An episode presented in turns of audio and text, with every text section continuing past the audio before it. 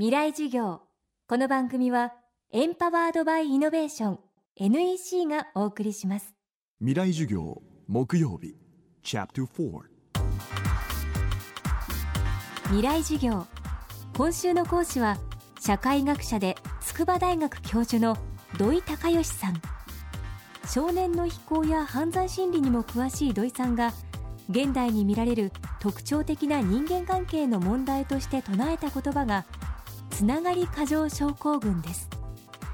関係を壊したくないから現状を維持するために分かりやすいキャラクターを演じる。キャラ化した人々は他人の評価ばかりを気にするようになり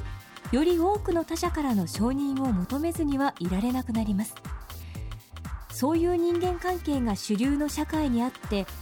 ではどのような心構えを持つことが人生を豊かにしてくれるのか。未来事業4時間目。テーマは軸足を増やす。雇用が流動化していく中で今のように社会が成長をやめてしまってでもうゼロ成長でその中で流動化が進んでくるとやっぱりあの自分が得た関係職場をやっぱり守ろうとするのでその転職をしたいという人が減ってきてるんですね。で最初に新卒で入った会社で生涯勤めたいという人はだんだんと今増えてきてるんですね。なので、えー、流動化しているにもかかわらず今の関係にとどまろうと。それに固執をしようとする傾向はどうしても強まってきてしまうんですね。だけれども社会は流動化してるんですよ。その流動化は止められないんです。そうすると今の人間関係がずっと続いていくという保証はないんです。今入った会社が今から10年後20年後にずっと残っている保証はないんですよ。いつ倒産するかも分かんないでしょ。そうすると今の現時点での人間関係に100%適用してしまうとそこに100%自分を合わせてしまうといざその会社がポシャってしまった時に再適用は難しいんですよね。例えばね恐竜がねあの滅んだ時に哺乳類は生き延びましたよね。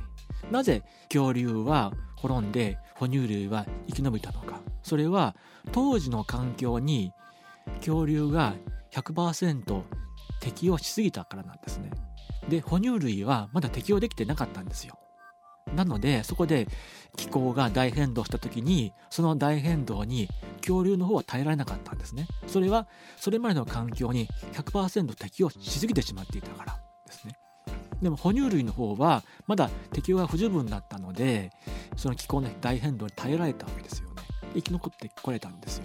同じことが言えると思うんですよね。これからやっぱり社会の変動はどんどん続いていくので、その中で現在の人間関係にあまりにも適応しすぎてしまうと、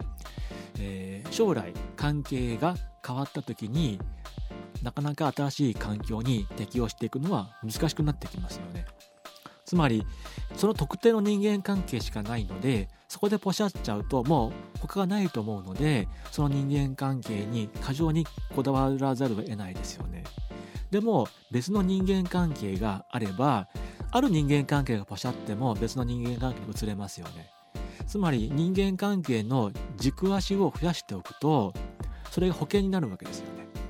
で複数の世界を持っていれば特定の世界に過剰にこだわらなくても済むのでそうやって人間関係を多元化していくこと特にね若い時にはねあのまだバイタリティもあるのでいろんな世界に顔を出していろんな人間関係のつながりを作っておいた方がいいと思いますよね。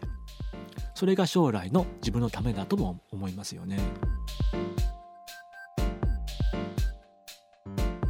今週は社会学者で筑波大学教授の土井隆義さんの講義をお送りしました。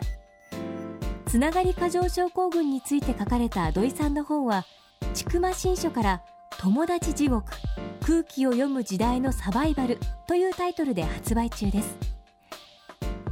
未来授業。来週は今注目を集める伊勢神宮の式年遷宮の歴史と盛衰について建築家竹澤秀一さんの授業をお送りします。